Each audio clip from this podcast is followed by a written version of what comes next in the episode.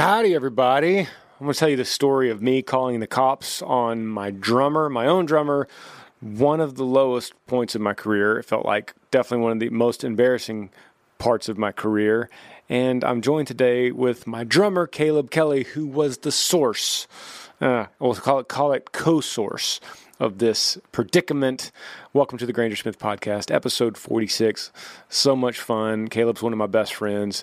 So many good stories with him, and probably more to come as more of these podcasts roll through with him. Comment below as the, as you hear this these stories if you want to hear more of Caleb. The best way to get a hold of me right now, if you want to talk to me right now you go to Cameo, get the app on your phone, Cameo or cameo.com. You could find me on there and I could send you a video message. I could send you congratulations. I could send you a happy birthday. I can send you some uplifting messages or some, uh, um, maybe you want me to punk you out. Whatever you want me to say, uh, Cameo is a great way for me to talk to you. I could also direct message you. This is actually one of the one of the social media platforms, I would say the only one that I actually check the direct messages on and reply. Just me. I give you my word. It is just me that replies. No one else has access to my account but me. So I'm the only one going to reply. I'm the only one that's going to um, send you a message. So it's a great gift idea, maybe a great um, thing you want to send your girlfriend or boyfriend or spouse. Uh, congratulations or happy anniversary or, or um, probably the most common is is happy birthday. Um, but I love Cameo. It's it's a it's a really cool platform for me to use to talk to you or for you to hire me to send to someone else. It's super super easy. You could do it as many times as you want.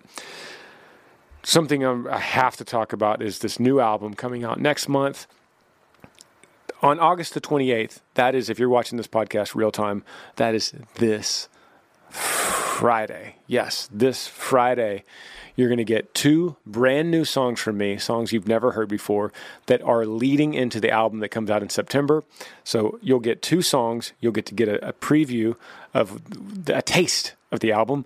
And on that day, we're also going to announce the exact date of release in September, the exact method of release, which um, I know I've told you guys before, but there's more after September, so you'll hear more about that. And you'll also get the title of the album and the cover. So a lot to be revealed this coming Friday. Please pay attention to my my socials. We'll be putting it all over my socials on Facebook and Instagram and Twitter and TikTok and YouTube.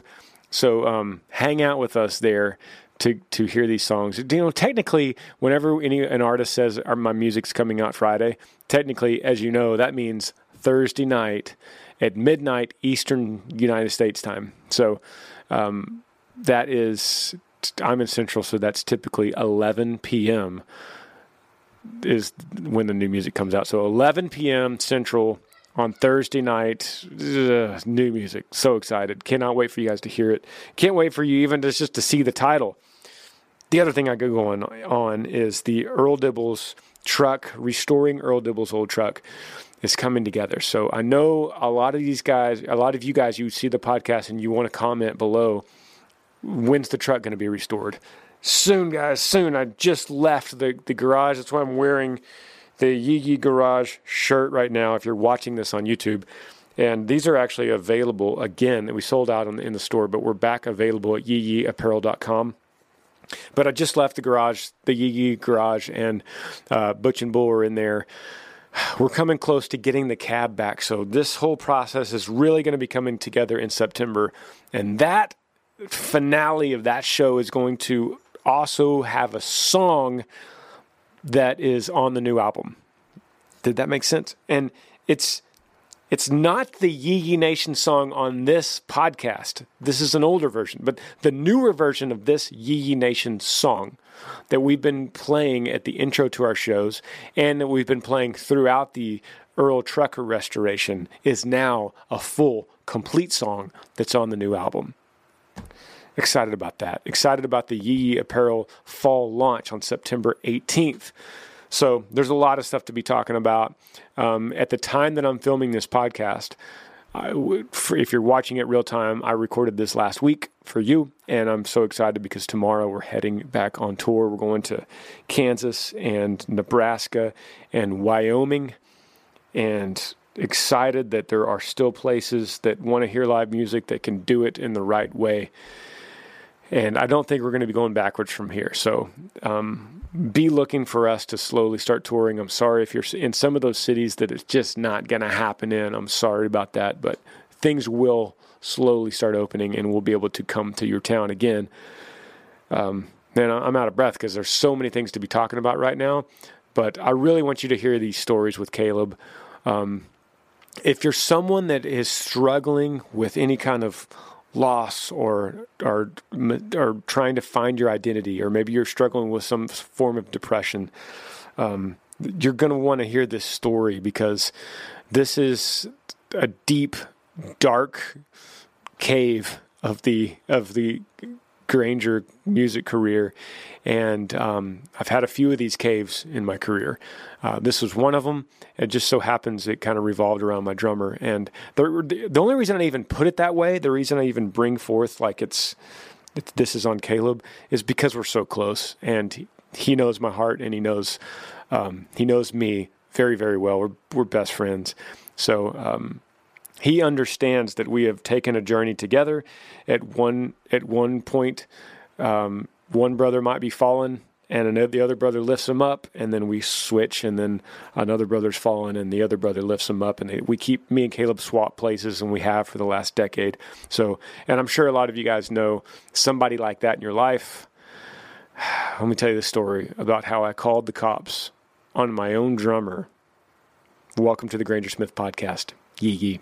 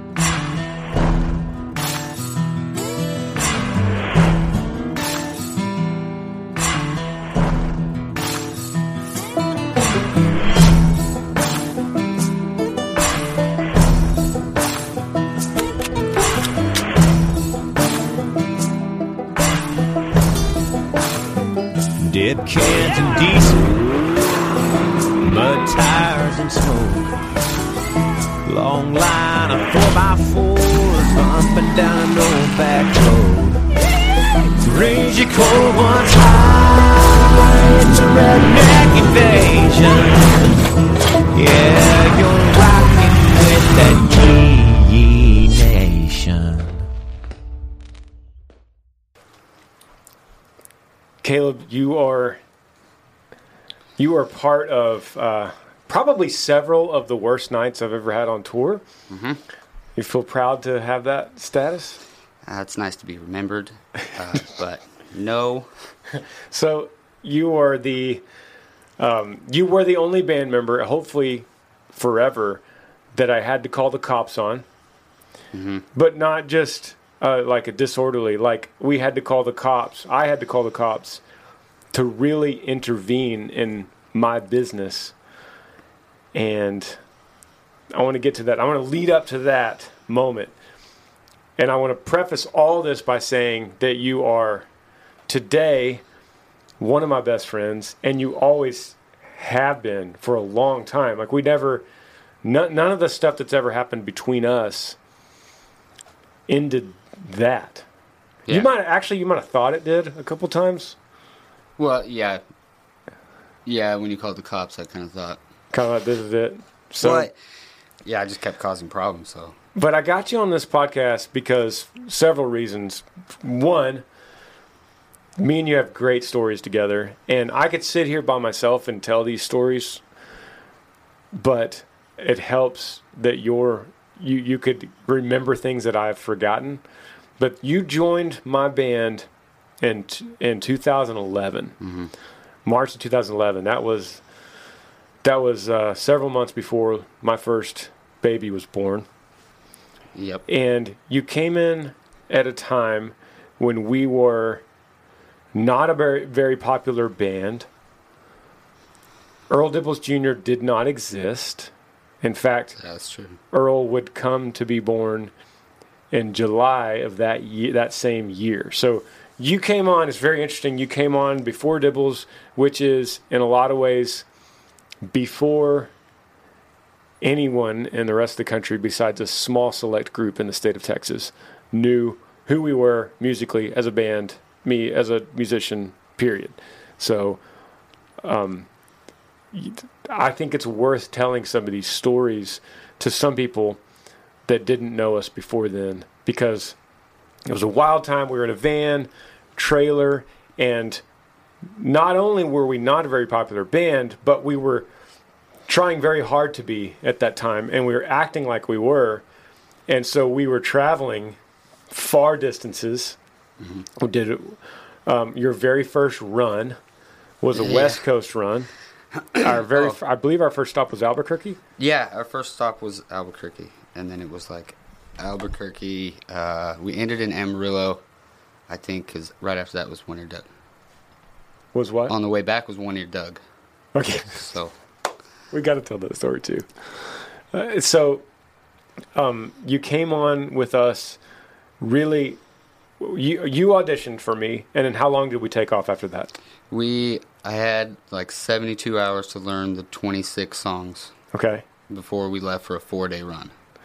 And it's not like you're playing guitar or bass. God bless those kind of people, but the drummer in my band has to play all the drum parts, which is difficult in itself, and then also run our click track mm-hmm. on on a computer, laptop computer, which you were not that familiar with. So you were multitasking.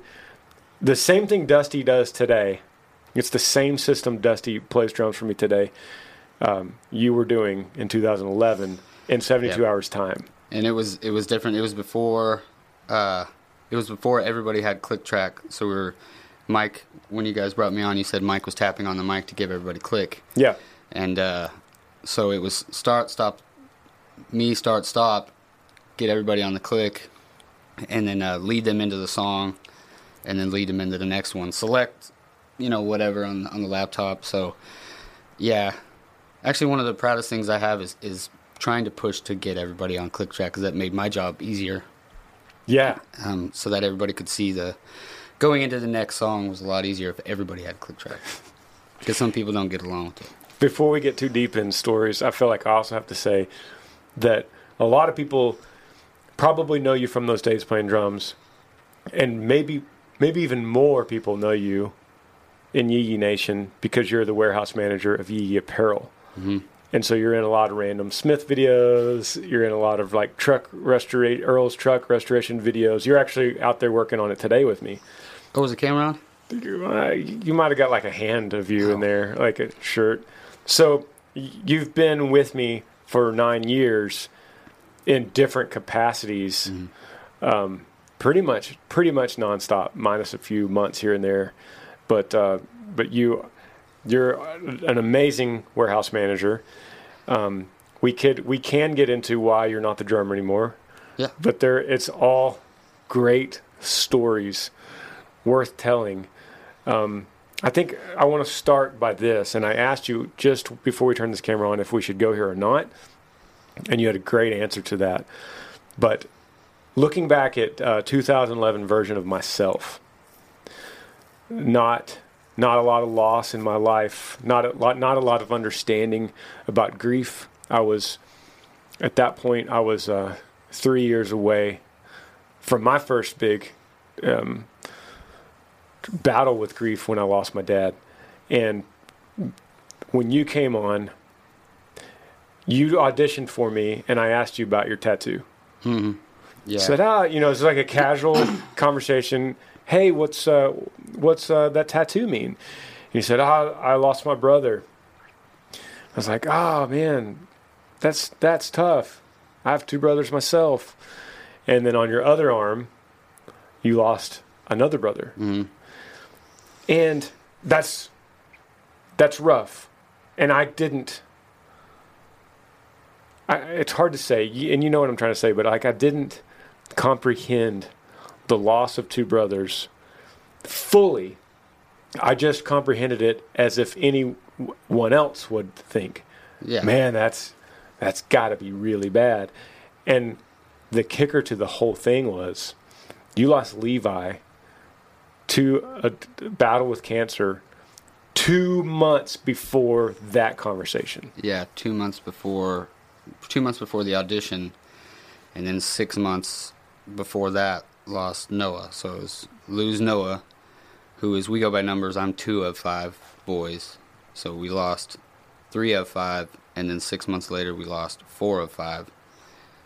Uh, and then two months later, that conversation between the two of us about that.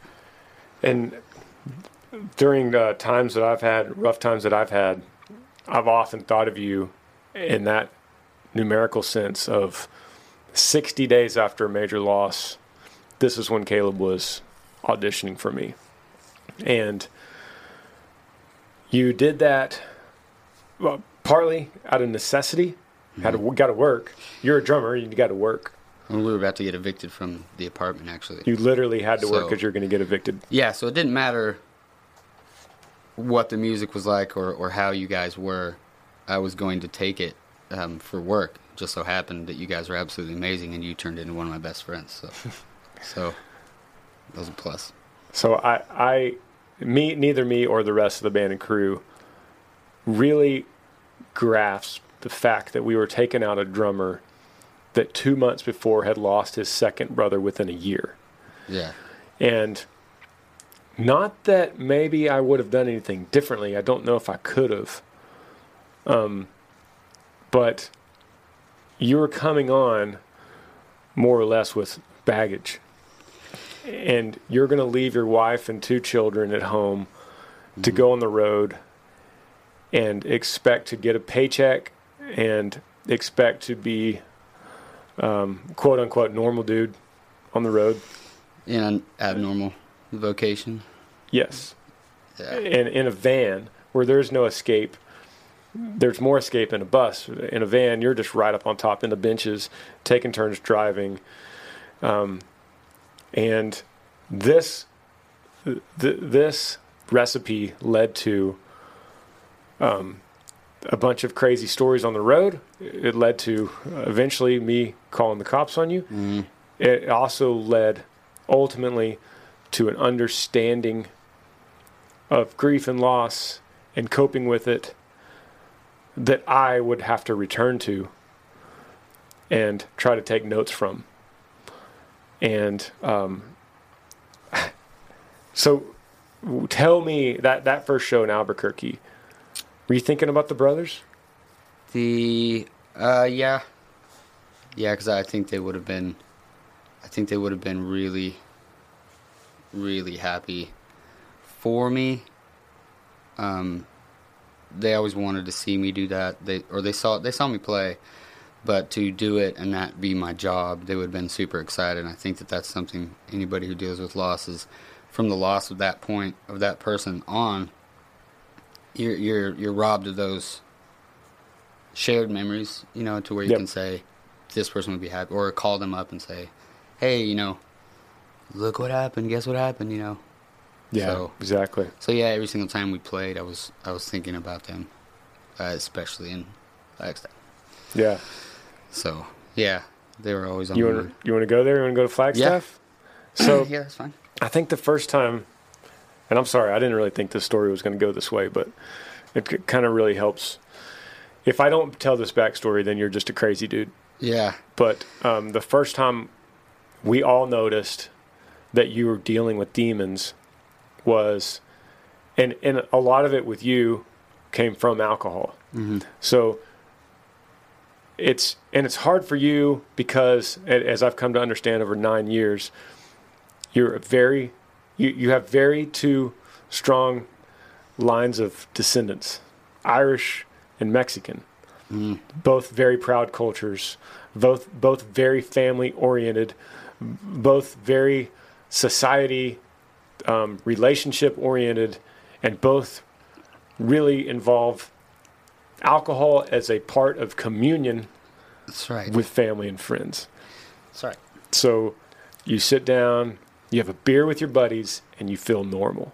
Mhm. So you knew that alcohol, and you're not an alcoholic, by the way. No, no, we just it just uh, amplifies certain things that you're dealing with. Yeah. in my opinion. So you you knew that you didn't you weren't an alcoholic. You're not you're not chemically addicted to the substance. So a few beers with your buddies would make you feel normal again. Um, it'd make you feel like you're on a path of of being in perfect respect and remembrance of your brothers and doing what they would want you to be doing. Yeah, If you don't do that, and you're like pulling, you're not going to touch alcohol, you're going to avoid all these situations, then you're living a, a life of that's absent of normal in a lot of ways. yeah, it's you already- probably what you're thinking, right? Yeah, and you don't feel normal already because you. It's not normal to lose two siblings in a little over six months, so you already feel a little nor- abnormal, and then removing something else from it, just it all feels. Uh, it all feels weird, but when you can just sit there and be like, I'm just gonna have, you know, a couple drinks and just relax and be happy and enjoy life the way they would want me to. That was always the goal yeah. you know, just to, to be normal, uh, Yep. to enjoy something. So you, I, it, I remember Pflugerville, Texas, Yes. Graham Central Station. I believe this is the first time, right? Yeah, that was probably the the big one. Yeah, for some reason I had the hospital on my mind that night. Okay. So we had a few drinks after the show, very normal, very casual. And I'm just thinking for you, I'm speaking for you. You probably think, ah, beer, two beers, maybe a mixed drink. We had a great show. Friends and family came. I feel normal. I'll have another. Let's let's amplify this feeling of normalcy. And I don't know after that point it wasn't a lot. You didn't have a lot. You like you weren't stumbling. No, no, it it it. uh I mean, it's all bubbling there by the surface. Yeah. It never really takes a lot for it to kick off. So someone comes I and tells me, Caleb, you you got to go get Caleb. He's outside in the trailer and he's having a meltdown. It's like okay, new guy, you know, what's this about? Go out there, and you were in the in our trailer, an empty trailer, punching with your bare fist a three quarter inch plywood wall. Yeah. And I, and and I see I see two things, and this is hap- this is going to happen in every other story. I see two things. One, I see my buddy having a meltdown. Two, I see my drummer breaking his hands on a three quarter inch plywood wall. Yeah, I don't know what. Uh, yeah, it was just just rage and and loss, and uh, it always crept up. I'm sure to you guys, it, it was like I thought everything was going good. Yeah, I thought right. everything was fine. You know, I thought we were having a great night. It was always like that. It was always the story. We are having such a great night, and then and then something happened. But you know, from what comes out of left field to someone is never. It's just right there constantly. So, unfortunately, you know, like like you said, it was a kind of a constant theme that it seemed to come out of left field. So tell me what you told me before we started the camera about why you even wanted me to, to bring up the brothers. Um, well, first, I love them and I love talking about them. Uh, but I, I think I think it gives me, gives me a chance to talk about why you know why that kind of happened. I believe there are reasons and there are excuses. You know, there can have re- you can have reasons that you do something, but that doesn't excuse why you did it or doesn't give you a pass. Um, so I had reasons, but not excuses. Excuses kind of give you a, a pass for what you did. I had reasons, and the reasons were the loss of the brothers, and then, you know, like what we were talking about was uh, that was my first impression to a lot of different people. And it wasn't my first impression to you guys, but it was not too far down the line Yeah. that you guys saw this crazy individual um, having a meltdown, breaking down, breaking stuff, you know, breaking knuckles and things like that. And it that's my legacy to unfortunately a lot of different people. And uh, I know there's other musicians out there who are if you're not struggling with the the substance, you may be struggling with something inside, and the substance is is the catalyst. It's the straw that breaks, you know, the camel's back, and it's just the fuel to that fire. And uh, it's unfortunate that a lot of musicians, I think a lot of artistic people, have that because you feel so deeply. You know, you go through highs, you can be the happiest person someone's ever seen, and then obviously you can be, you know, the saddest person that someone's seen. And I got to say to that, that you are, it might not come across on this podcast because of the subject matter, but you are one of the top three, if not the funniest guy I know in my life. You're witty, you say the funniest jokes, you're just a hilarious dude. Always have been, still are today, and you were back then. And so that was like what you said, where we just thought, I thought this guy had all his ducks in a row. He was he's so funny. He was just laughing two hours ago with us, telling jokes. That that actually that was part of what would set me off. As oddly as that sounds, um, being funny, someone telling me that I'm funny because Noah was the funniest person that I have ever met. That Yeah. a lot of people have ever met. Yeah. And uh, so making people laugh would remind me of him. And then people telling me that I'm funny or someone telling me that you're the funniest person I've ever known wa- was a compliment coming from somebody. Yeah, But to me, it redirected, you know, It's exactly right. so it well, it would seem like a compliment. Maybe it's we exactly right because time. we had many moments during dark. We had dark moments where I would be like, "Caleb, you got so much going for you. You got your family at home. You're one of the funniest guys I've ever met." And then, boom, you'd say, "I'm not the funniest guy. Yeah. You should have met my brother Noah. He was funny. I'm nothing."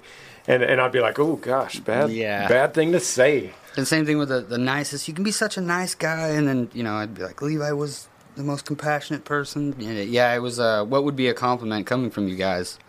I didn't take it that way, obviously, because that wasn't what was on my mind. I mean, everything said uh, Flagstaff was in the mountains, Yeah, so a you're mountain. you're a Colorado boy. Yes, Colorado Springs, We're home of the mountains. home in the mountains in uh, Colorado. You are you are very um, you have a lot of pride for Colorado. Mountain man. So shout out to all the Colorado people listening. Um, you you uh, moved to Texas for several reasons. Music was a big part of that, and um, your parents, your folks are still in Colorado, and one brother, Two, but actually, Amos is back now. Amos, is back now. Okay, He's been back there for a while. So yeah, two of the remaining two are in Colorado. so uh, a big part of of what we're doing with this podcast, telling stories. Two buddies telling stories on the road, but also I'm going to tie in a little piece of this to anyone that's listening in two parts. One, someone that's listening that struggling in life with some kind of loss or depression or grief, and I'm showing this as the light at the end of the tunnel, the, the other side of the fence. And I'm also presenting this to friends and employers and buddies that have one of these kind of people in their lives that showing them that there is another side of the coin. There is a way out of this Yeah. if you if you apply the proper pressure where it needs to be, um, you could stop the bleeding. And you're you're my example in my world of a guy that uh, was written off as lost Yeah. in a lot of ways, and now you're one of our most valuable employees at Yee Yee Apparel, and still one of my best friends. And I'm grateful that um, for all that. I'm also grateful that we get to you get to relive 2011, 2012 with me, uh, a time when there was a big transition before we became a, a band that people cared about. And I like to hang on to those memories, and you kind of keep me grounded when it comes to that kind of stuff. Lots changed. Yeah. And a lot has changed on the outside, but on the inside, we're still, it's still me and Tyler and Parker Yeah. and you and, and, you know, so there's a lot that, that's the core of it is still the same. Yeah, it's the uh, the nuts and bolts, the main ingredients. There's a lot of extra extra stuff on it, but uh, I'm always impressed at the hard work and the innovation that comes from you Smith boys. I mean, it's just no grass. I always say no grass grows underneath your feet. You're constantly moving. So, which is just amazing. That's why people are looking towards you guys, especially during this time, because it's not just music that you have. You know, you've got all these uh, finger in a lot of different pies. You know, you got it's, uh, a lot of different things going, which is impressive. And no grass grows in Texas at all right now. That's true. It's too hot. It's, it's all it's all dead. It's You- 105 degrees outside. I'm gonna take a qu- quick break, and then you want to go to Flagstaff, Arizona, with me Mm-hmm. when I called the cops on you. Yes. All right, be right back.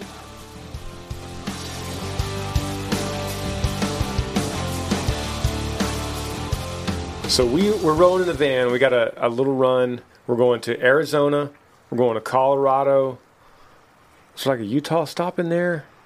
In Mexico, maybe. Or maybe it started with I don't know. Well, the day after, well, right after Flagstaff, we went to Grand Canyon. Okay. So we have a little western run with the band, and this was in 2011. I think so. Yeah. We go to Flagstaff, Arizona to play the Museum Club, small um, music venue, a really fun place. Uh, and the day starts when we arrive. The day starts with uh, me, you, and maybe Tyler. Johnny and Tyler, because we were training for the boot walk. Johnny and Tyler were training for the 100 mile boot walk that we were doing. Was that the first year of it, maybe? That was the second year because you guys did the first year right before it, and then and then I was happy to join Okay. the second year. So we were in this in this little routine of getting to a venue, and during our off time, we would put on combat boots and walk to try to get our legs acclimated to walking long distances And breaking boots. and breaking in boots. And we start walking in Flagstaff. We start at the venue and we just start walking. And our only reference was the mountain that was there. There was like a big mountain there. And we're like, mm-hmm. let's walk to the foot of the mountain. Thinking like maybe there's a stream there, really cool Path we could path, and then maybe we can get up into the mountain a little bit. Maybe there's some kind of trail. So we start. We didn't know this, but we we go right into a Navajo reservation. no signs. No signs. We just walked straight into it. And what we also didn't know was it's not good to walk into a Navajo reservation. Yeah, it's not very. it's not very. I mean, well, I mean, I imagine it's probably nicer if you're invited, but we just hmm. started walking, and that's when we saw that older gentleman at the backside of that store. Yeah. he was like, "No." We thought he was. I don't know what we thought he was on or something like that, but it looked like he was trying to get our attention. at the like a grocery store. Mm-hmm. It's like behind the grocery store there was this man, and evidently that was the entrance to the reservation. Like that next street was going to start the reservation. We didn't know that, and there was this old man. We thought he was homeless and drunk. He was yelling at us to tell us to stop, stop, stop, and we thought he was like going to say, "Stop! My car's broke down and I need some cash Yeah. because I'm, you know, whatever." So we ignored him as we would just a, a bum asking for a dollar. We just just keep just keep your fa- straight forward, just keep walking. So then we enter the reservation unknowingly, and things started happening around us. Faces were turning towards us. Everyone was eyeing us. Um, so then the two dudes. Yeah, they started following us, and uh, were yelling at us, Yes, and we were like, "All right." in their language. Uh, yeah, obviously we're we're not where we're supposed to be. Uh, but you know, it was an accident. We you know we wouldn't have done that. But yeah, it definitely started to get a little intense.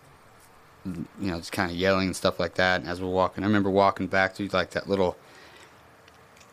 I wouldn't call it like a common area, but it was like a there was like a playground there and sidewalks. And they were like really yelling. And they were like, "Come in!" You know, kind of getting closer. They got they got together and started following us again. And yeah, that was a they were going to jump us and we didn't know that we didn't know where we were and if we did know where we were i don't think i would have known it was a bad deal for four white dudes to just go trespassing through a navajo reservation uninvited because that probably looked like we were looking for trouble Yeah, or like we didn't care. yeah we didn't we didn't respect Yeah, like land. oh, we'll go where we want. No, we wouldn't have gone there. We would have totally respected it. We just had no idea where yeah where we were. so that we never made it to the foot of the mountain Uh-uh. Instead, as soon as we figured out we were in the wrong, we made our way out of there. Um, luckily, there was not a confrontation. We made our way out and started heading back to the venue, but we are kind of amped up about that. Like we went back to the crew and said, "Hey guys, don't don't walk towards the mountain. That's the reservation. You're, it's, it's uh, you don't want to go that way." We had guys yelling at us. It was a close call. I mean, we was we were scared. Had adrenaline pumping. We had adrenaline pumping. So that kind of set the scene for what the night that was going to come for us. And we go, we play the show, and it was a great show. Yeah, I had a blast. We we had a really good time. Great crowd for a band like us that was relatively unknown to be all the way in Arizona and play a show with people that were really interested in in it. Um, it was a great it was a great night, and it was a worthy it was a worthy night of a celebration of some sort. Yeah. So we have a few drinks. hmm And this was long after Pflugerville, Texas, where me and you had had many conversations like, I'm okay, I'm okay, I'm good. Yeah, I'm good. I yeah. can control this. Uh, but I need to have, I need to be able to have a drink with my boys to feel normal. Cool. Can't Yeah. argue with that. and we were in the mountains. So I was, We were in the mountains, which felt like Colorado. yeah. So I should I should have known right then to be like, maybe maybe don't, you know, because you're uh, everything's close to the surface. You know, it's it's always closer than you think. The uh, that side, the dark side. the dark side. So, do you remember what uh, our keyboard player said to you to set you off that night after a few drinks? Uh, love him to death. I don't know if you'll say his name. I, I, I love I him. don't and it think he listens to this podcast. All right. Well, uh, we'll call him Derek Herrera. and uh, the poor guy, it wasn't his fault at all. Uh, he was just trying to get us to load up. He's very, you know, he does he he did his job trying to get things on and off stage very good, and there was nobody following us, so I wasn't in a hurry. No other band playing after us. Yeah, so that was it, and we had time to take our stuff down. So I don't know what the hustle was, and I had already had a handful of drinks, and uh, so I'm kind of loading up, and uh, the the encounter we had, and being in the mountains, and uh, the time of year, and just the fact that it was all bubbling under the surface. You know, it kind of kept asking me and kept asking me, and then uh, and then I, I just I just remember dropping drum gear, and then I don't really. Re- I do remember uh, punching a suburban out outside of of the venue with this hand, and doing quite a bit of damage to that hand. You But I, broke your hand. yeah, broke my hand. We had three shows left to go. Yeah. I remember that because I remember calling my dad and telling him, and he's like, "You're gonna play those shows." And I was like, "I know," and he goes, "No, you're gonna play those shows. I don't care if you have to tape the drumstick to your hand. You're gonna play those shows." So, and I did. But yeah, that was a. I don't know what it was. I, sh- I should have known that it was that. Not that I could tell how far beneath the surface that was, but that the fact that I couldn't tell should have been, you know, a, a warning. I think when you're walking through grief, uh, it's like imagine walking down the middle of a road. You have days where you're walking down the middle of the road, and on the left are is a good day or a good night, and on the right is a bad night. That's on a good day. You're walking down the middle of a road, and then on certain days you're walking down the middle of a sidewalk. And on that night, I was walking like the down the blade of a knife. So that's how it could have gone either way, and, and it very quickly went uh, bad. Jekyll and Hyde, as you called it back then. Yes, Hyde. He. Uh, You became Hyde. mhm. It was truly, um, as as Lincoln watches the Incredible Hulk, it was truly, you turned into the Green Man, Mm. and you couldn't go back. And the Green Man, he doesn't like Caleb. No, no, he wants to destroy everything that guy has. He's So I come outside and you were punching the back of a suburban, the glass, as if it's a um, padded couch. You're just gonna- slamming it with your hand, and you're breaking the bones in your hand. couldn't feel it, didn't care. So I It's run just- out with Tyler. We we stop you from hitting the suburban, And luckily, luckily, we didn't confront you because you were ready to fight anybody or anything. You would have fought your own family if they were there. Yeah. You wanted to fight anything. You would have fought God or your dad or any or, or the angel Gabriel. It wasn't didn't matter. You wanted to fight. So when Tyler came out there to break you up, to break it up, you turned on us like, okay, let's go. Hey, if you don't want me to punch the suburban, I'll punch your face.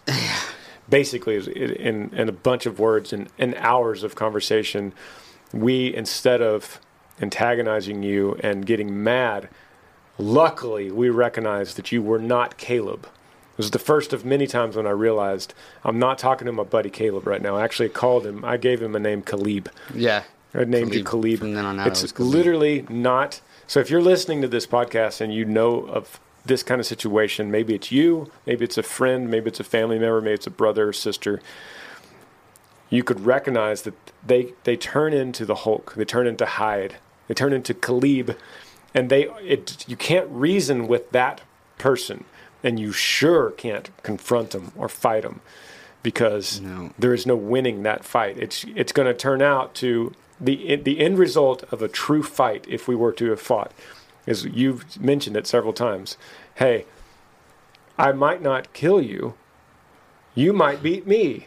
But in the end, you're going to be missing an ear and half of your nose. Your eye's going to be gouged out. You're gonna remember me. You're going to remember might for the rest win, of your life from your that fight. deformity that you have from this night.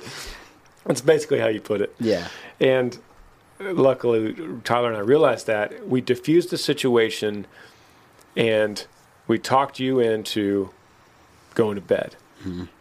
Like, uh, let's stop. We still have things to load in the trailer, but we're going to load it. The ho- the hotel is attached to the same parking lot as the venue. So here's the hotel key, buddy. You just go in. I'm so sorry you're having a bad night. Just go in there and sleep it off, which didn't work. No, no, it didn't. I was gonna go to a mountain. you go back to the hotel and you basically decide that yes, you recognize there's a problem, you recognize you're not yourself, and the only way to reconcile this problem is at the top of the mountain. Yes. So you're going to go to the top of the mountain.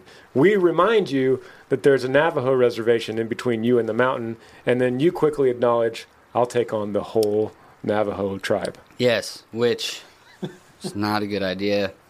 And I, I wasn't in the right frame of mind uh, at all. I was, yeah, my goal was to go to the top of the mountain. I remember saying to you, to the top? Yes, I sure hope that no one listening actually thinks that we're talking bad about the Navajo tribe. It's not that No, at all. they- yeah. Like you guys are just a, if you're listening, you're just a um, a really uh, unfortunate side effect to this whole story, but it had nothing to do with specifically. It could have been it could have been any um, group of people that didn't want to be imposed upon. Could have been St. Mary's Convent that was right next been. door. It could have been the nuns. Yeah, you just I, So- the circus just came in town, and unfortunately, it was right next door. in your mind, because I know you very well. So in your mind, you're thinking, I'm going to reconcile like Moses on the top of this mountain, and God's going to speak to me in a burning bush. But in order to get to that burning bush on top of this mountain, I'm going to have to go through the enemy. Uh-huh. And there, and knowing what happened earlier that day, it's got to be ten times worse at, in the middle of the night. And I will welcome that adversary. And if I die in a fight against the Na- the entire Navajo tribe, then so be it. That's probably better than the current state of my life. That's about as much sense as it made in my mind. Yeah, yeah. It, you know, like you said, it could have been anybody. It wasn't. It was just any adversity, any fight, any pain, any bad situation, any fight uh, that was in front of me was more than welcome at that point. And you were not adamant about going alone. You you were welcoming us. The, the open invitation was there to, hey, you want to go with me? We're going to the top of the mountain. Yeah. It would actually be better if you fought the Navajo tribe with me instead of just being. And so, Which was our- weird because nobody said yes. no one, no one agreed to that. Not one taker. I didn't want to go. Uh, it was like probably two o'clock in the morning by this time, Yeah. right? Yeah, it was. Yeah, because we had done, we had played, and then everything was uh, either getting loaded up or loaded up. Um, thanks to whoever loaded my drum kit. I think it was Frank. Yeah, maybe. The so there, there's an X factor to the story thus far. You are and were back then an an avid two A supporter, um, constant constantly carrying, and we knew that you had a pistol on you. You always had. I guess that was your sig. You had your Uh, sig. Glock. You had your Glock on you, and we knew that you were going to go to the mountain, to the top, and and go through the reservation, and you always had a Glock on you. This is not a good combination with you, alcohol, your Hyde, your Khalib. You have your pistol in your in your pocket, and you're going to go through uh, a hostile group of people. S- This is bad, a bad recipe Yeah. bad. And so when I realized sense. I couldn't stop you from going to the mountain, my next my next line of thinking was, okay, I can't stop Caleb, but what I can do is ask to take his gun from him. So then if he goes, at least he's not going to kill anybody or get killed. Yeah. Yeah. Or just yeah. That's my thinking at, by, was, by uh, 3 a.m. now, probably. Yeah, it took us a long time. Probably probably hours of uh awkwardness. But yeah, that was my plan was to kind of go to the top of this mountain and and uh just go there. So I was going to stay the night. So I realized because you played the show, you didn't play a show with gun on you. Because No. we were playing at a bar. So No. you had it in, in our trailer, in the center section of our trailer that had a separate lock and key. Mm. So I, I- as I as I'm putting this together in my head, I realize I'll take the key from the trailer and I'll go hide it. So that way I'll say, "Okay, buddy, you're free to go. I can't stop you from Yeah. going to the mountain. I'm not going to go with you. I hope you're back by 7 a.m. when we leave to go to Colorado Springs." Which is ironically My where we were going to your hometown the Yeah. next day to see your dad. Well, almost. We were going to the Grand Canyon Yeah, we went to the Grand and Canyon. And then to Colorado Springs. But the, we were having an off day in the Grand Canyon. So I take the key and hide it. And I say, You're free to go, right? I'm tired of arguing. It's been hours of going back and forth. So you go, just like I predicted, to the trailer to get your gun Mm-hmm. to go into the Navajo reservation with your gun. You realize it's locked and there's no key. And I was totally cool with that. Or wait, no. I was furious. That's right. You came back as if, as if your uh, your Second Amendment has been violated by uh, democratic government. Which it probably needed to be tempered a little bit. It probably needed to just be like, why don't you take a break from Yeah. from it for now? That, Yeah. that was uh that was a really that was a really good idea and a good call on y'all's part. So I was Hillary Clinton to you Yes. at that moment. Yeah, you you really couldn't have done anything positive that I was gonna be on board with at that time. You could have you could have given me a million dollars and I would have found some reason to be angry. So then the plan, no pun intended, backfired on me because as I'm just thinking, I'm going to forget it. I'm going to let him deal with this problem of, of being locked out from his own gun. I'm going to let him deal with this and I'm going to go to bed. That was wishful thinking. So I go to the hotel room with Tyler. This is back in a time when we had one or two, one room or two, We had two rooms. two rooms uh, with everyone. yeah, and it was two two guys to a bed Okay. for the most part. In in our room it was. Yeah. So I go back to my room. I've got Tyler in there. I've got Eric or Derek, excuse me, you said. Yeah, Our keyboard player. And I go in there like I'm wishful thinking I'm going to go to sleep. And you come and find me. And you have made up your mind that that gun and this trip to the mountaintop is worth bloodshed with your band brothers and you have made up your Hyde has made up his mind Khalib that I will fight you until you until you submit to give me that key or tell me where it's hidden Yeah, the Hyde's persistent. If nothing else, it just I, I, you know, when you you meet somebody, and I'm sure people who are watching this podcast know somebody who like. There's no reasoning with a person like that. Once they have something in their head, whether it be I need to get this back, or that person said something, yeah or that person's looking at me, none of it makes sense. Yeah. But you're you're trying to talk to a crazy person at that point. We were thinking, should we zip tie him to the shower, let him sleep it off? That was like an option. Zip tie to the.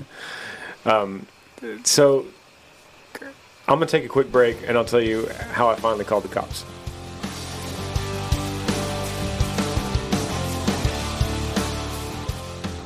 So this all came to a head when you you basically it during the conversation in the doorway of the hotel i'm saying sorry buddy i'm not going to give you the key to the trailer to your gun.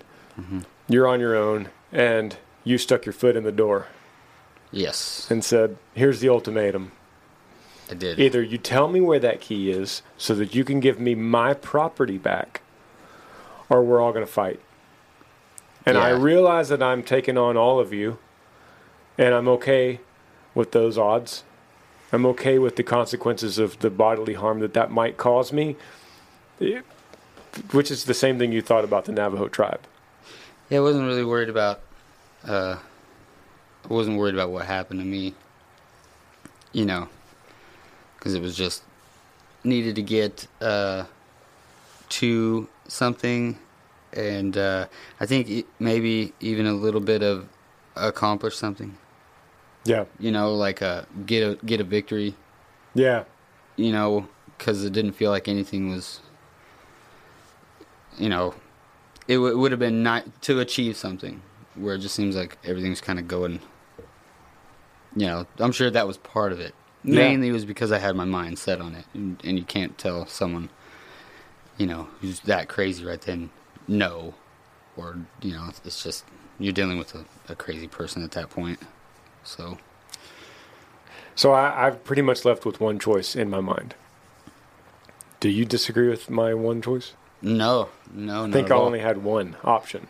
No, yeah, that was that was that was all you all you could do. I said, "All right, man, I got one card to play, mm-hmm. one only. I got to do what is probably going to be the most embarrassing moment of my personal career. I am going to have to call the cops on my own drummer.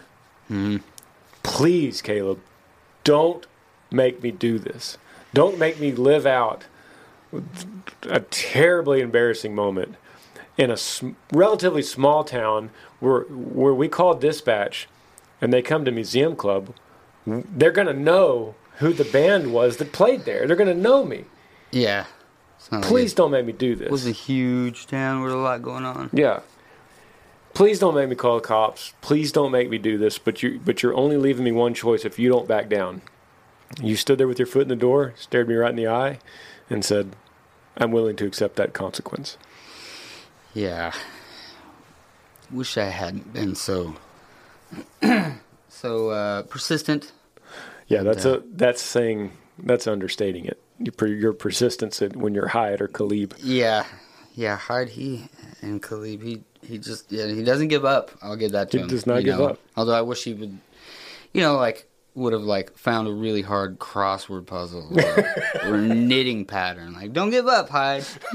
Keep on, Do keep that. on work on that puzzle, buddy. You're gonna get it. You'll finish that sweater, but no, it was always destructive So, stuff. so as if I was living in some old Western movie, I decided to count to ten, or count Uh-huh. down from ten, Yeah. with my phone in my hand. Mm-hmm. Nine one one dialed.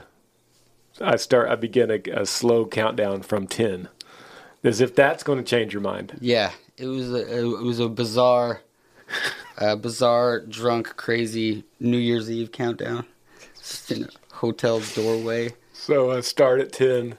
You don't budge. You're just staring me, just staring me down, just glassed over, just staring right through me. Nine, eight, seven. You're just not budging. Your foot's in the door. You have to get your gun. 911 dispatch. And it's like, um, Yeah. Hello, man. um, good evening. It's about four o'clock in the morning. How are you? I I need an officer to come to the so and so hotel outside the museum club. Um, one of my employees has had too much to drink. Correct me if I'm wrong. I don't remember. one of my employees has had too much to drink, um, and he is wanting to put himself in a dangerous situation with threatening us. Does he have we- Does he have a weapon? That's the problem. No. Um, he has a knife. He's not using it, but he's wanting to get his handgun. Where's the handgun? It's locked away, and I have the key. He's trying to get it. So I basically explained the situation. Okay, officers are on the way, and they kept asking me like, "Is he in possession? Where's the knife right now?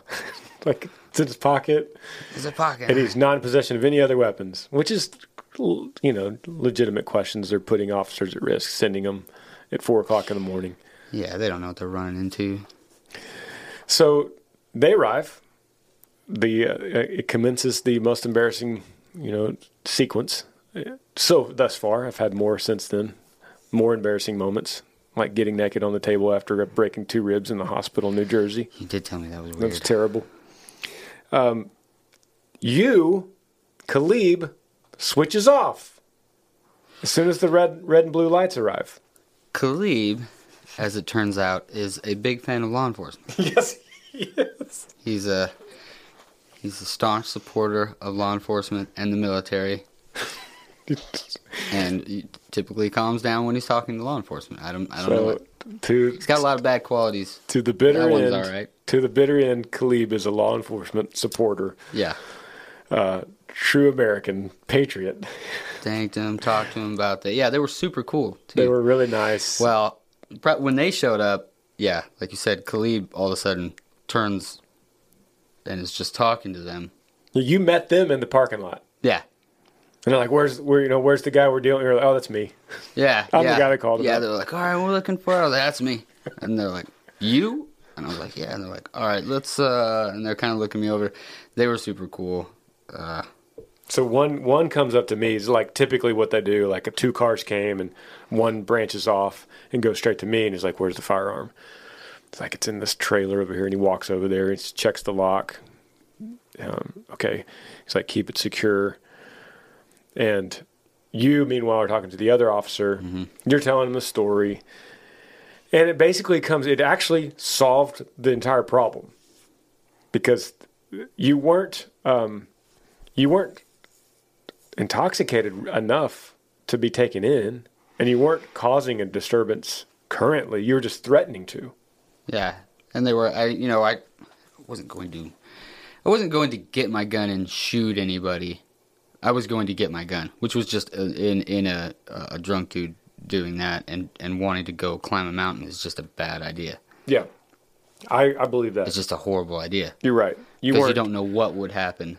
yeah, So, so just the fact that I wanted to do that was a bad idea. But you fundamentally it all boiled down to you have a Second Amendment right to carry, and no one was going to take that right away from you. That's pretty much what the entire thing boiled down to. It wasn't about I'm going to go hurt somebody or I'm going to kill myself or anyone else or shoot anything or you, you just wanted to have it on you because I wasn't letting you. yeah, and that, was, a problem to you. yeah, that was it. Like I said, you know, you get a really, really intoxicated person with one uh, tunnel vision goal in their mind, uh, and it just it, that had to happen for some reason, or that was my goal at least.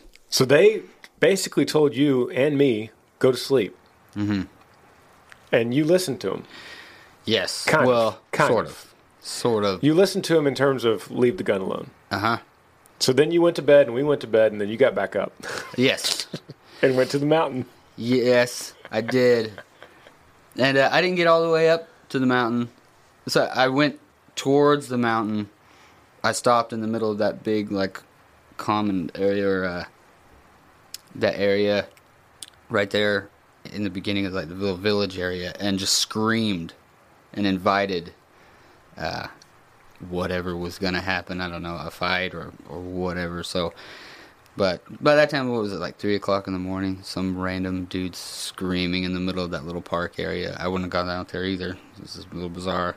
And then I, I, I, I fell asleep up against a tree in that little park area right there. Uh, only for I don't know. It could have been just a handful of minutes. And then went back. You made it back by roll time. I went back to the hotel room. I slept like in the closet, I believe. and then we got up and uh, rolled. We got up and went to the Grand Canyon the next day. You that's when you realized you had a broken hand, by the way. Yes. You came to. I was on time for roll, by the way, Yeah. to all you guys who deal with time. Yeah. At least I made it to that. You're on time for the roll. Uh, you realized when you became sober you had a broken hand. Yeah. And we went, of all places, to the Grand Canyon. It was all of our first time to go. Was it your first time? Mhm. So Yeah, all of us, it was our first time to go, and it was incredible. But side note: if you haven't been to the Grand Canyon and you're wanting to travel internationally, save that first and go to the Grand Canyon because it's incredible. It's like a, a worldwide spectacle. You can't explain it. Pictures don't do it justice.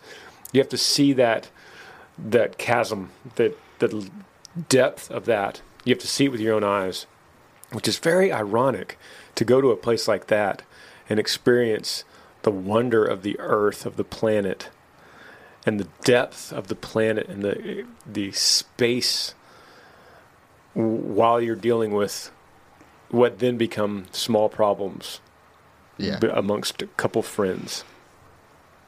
Yeah. It. uh And we wrote, we walked through that canyon and didn't say a word.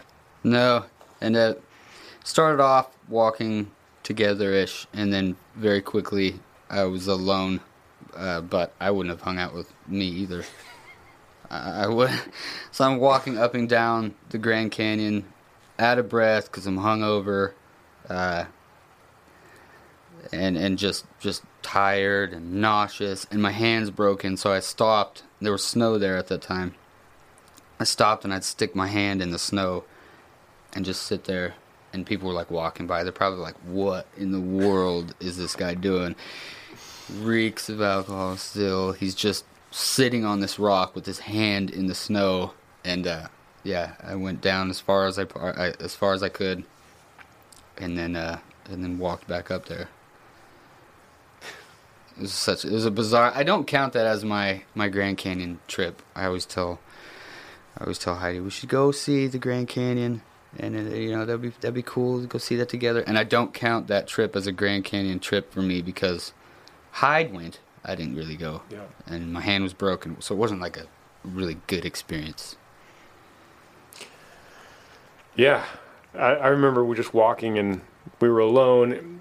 We weren't with you because we separated just naturally, but we weren't really talking either. No, Not, like me and the other guys weren't talking either because everyone was a we didn't get much sleep, and b we were tired from walking and cold. It was really really cold that day in the Grand Canyon yeah, like in the in the teens, I believe, or lower, and and we just all had a lot on our mind. You know, it was a lot to take in. It was a lot to to think. Well, how do we move forward as a band? Like, are we ever going to be the same in a gig again? Like, is Khalib gone? Is he quitting? Should we fire him? Is he gonna? Is this? Is this even smart at in any level to continue on? So there's a lot of stuff kind of rolling around in our brains, and as if as in so many other times in music with me, what ultimately healed that was the first show back. yeah, Because then you reunite in making music together as a group, and each person does his part collectively for the song. And without your part, there is no song. Without any of the five parts, there's no song. So we come together collectively and, and contribute our piece to the music, and that naturally heals the damage that was done that night in Flagstaff. yeah. You get to Right. to work back together, and especially creatively, artistically, you're you're doing something, creating with another person, and uh, that was always kind of therapeutic, at least for me. You guys had to play with me, so you know what I mean. Like, at least for those shows, it was like we had to at least get along on stage. So, um, but you guys were always so more than gracious enough, more than more than I probably would have been, and it was it was nice to to get back to that any any any kind of normalcy. So playing on stage was good, even if my hand was broke and I could barely hold that drumstick. So, kind of did a tape job to hold it on there.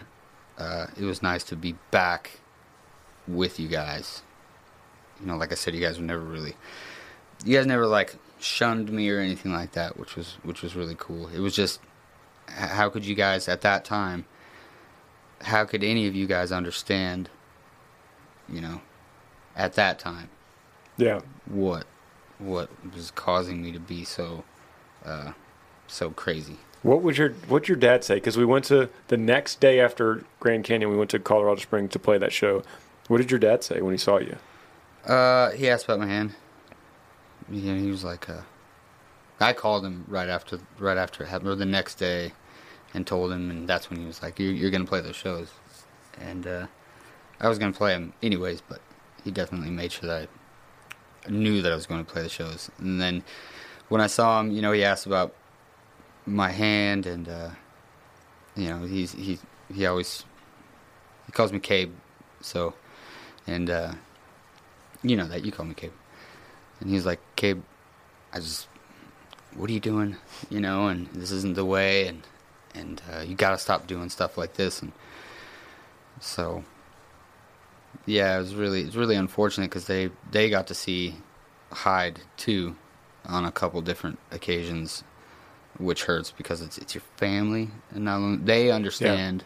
You know, they knew understood the Yeah. the loss of, of Levi and Noah. So it doesn't make any sense. You're you're terrible to whoever you're around when you're when you're like that. Unfortunately, and that's one of the main things that I want to tell people uh, who are going through grief or or or whatever you're going through in your life where you're not yourself is that you might not be able to make it better immediately right now but one of the best things you can do for yourself is to not make it worse Yeah. like I made Yeah. it worse. I didn't have to make it worse. My life could have kept going in a, in a direction and slowly climbing up the hill. But so many times I'd get up a little bit and then I would make it worse. Jordan Peterson says that no matter how dark of a hole, no matter the depths of hell that you have created for yourself, no matter where that is, it always could get deeper. And humans have a great way of finding a way to get deeper in the hole they've already made. Yeah, it it it's hundred percent correct in that if you would just wait, it's hard to do that at the time, obviously, but if you would just wait, things would get better. Or like when I t- tell people about grief, I go, it doesn't get better, it gets different, and sometimes different is the answer to prayer to what you're dealing with at that time. Just wait. Don't make it any worse. That's my one of my main goals in life when I talk to people who are dealing with stuff, it's just that that's my that's what I tell them. Don't make it any worse. You know. You know the only thing. Uh, the only thing after River that I could tell you at that time was I don't know how to make. I don't know what to tell you what to do. But I I obviously showed you what doesn't work. You know, and that was Yeah. that was the only thing I could tell you, and I'll never pretend to understand what that loss was like. But that was the only thing that I could say. You know, yeah, I you- remember that. you saw i don't know what I, I never knew what to tell you how to go forward or to do this but you know unfortunately uh, i showed you I remember. What I remember work? that conversation. What's crazy about your story? What the Flagstaff story? And people are there's a lot of people that probably understand it. There's a lot more people that are probably thinking, "Wow, that's that had to have been the worst thing that happened between those two, but it wasn't no because something else happened later yeah that ended up ending your drumming time with me. mm-hmm It was technically worse than Flagstaff, and that ended our relationship, me being singer and you being drummer. Mhm. It spun off into where you are now. I don't want to get into that now because I think we should do another podcast about that. And if you guys want to hear uh, how Khalib and I got to hear, comment below if you're watching on YouTube. Um, but believe it or not, we were temporarily healed in Colorado Springs after Flagstaff, and we did get better, and we played a lot more shows, and we traveled a lot more. yeah And then Yeah, it got did. worse again in a different way. yeah And it ended up being the, the destruction of us on the stage. and the, then the introduction of Dusty Saxon, who's my current drummer. Who introduced me to you in the first place? Yeah, Dusty introduced me to Khalib, and then Khalib replaced Dusty when things got worse again. And that's a whole different story and a really good one, and a whole different podcast, and a whole different form of grief for you. And and I want to also say that through all this, I've trusted you with me, me and my life, and I've trusted you with my family, because you and your wife now have been have spent much a lot of time with my family, and I trust you uh, as as my own brother. And people are probably go- just scratching their heads right now, going, "How did this? Y'all have the weirdest relationship." Yeah, I, I don't, uh, I, I, I don't. I think that's I think that is probably funny to some people. It's like, what does uh, there's no there's no explaining explaining, you know, because it I you don't get anything from me other than our our friendship. Like I, I can't do a lot for you. No, you're a great warehouse manager. Well, you're yeah. really good at it. Wow, thank you. I have an affinity for corrugated paper. If you guys want to hear more from Khalib, comment below. Say we want more Khalib, and we'll do another podcast and explain that. Uh, there more to this. There's not the rest of the story because there's more, and then there's more layers, and it's fascinating. But um, thank a- you, dude, for being on. I'm an onion of a man. I think you got layers. some management to do in the warehouse. So Oh, am I working today? yeah, yeah, you're working. All right, see you guys. Love you. Yee yee.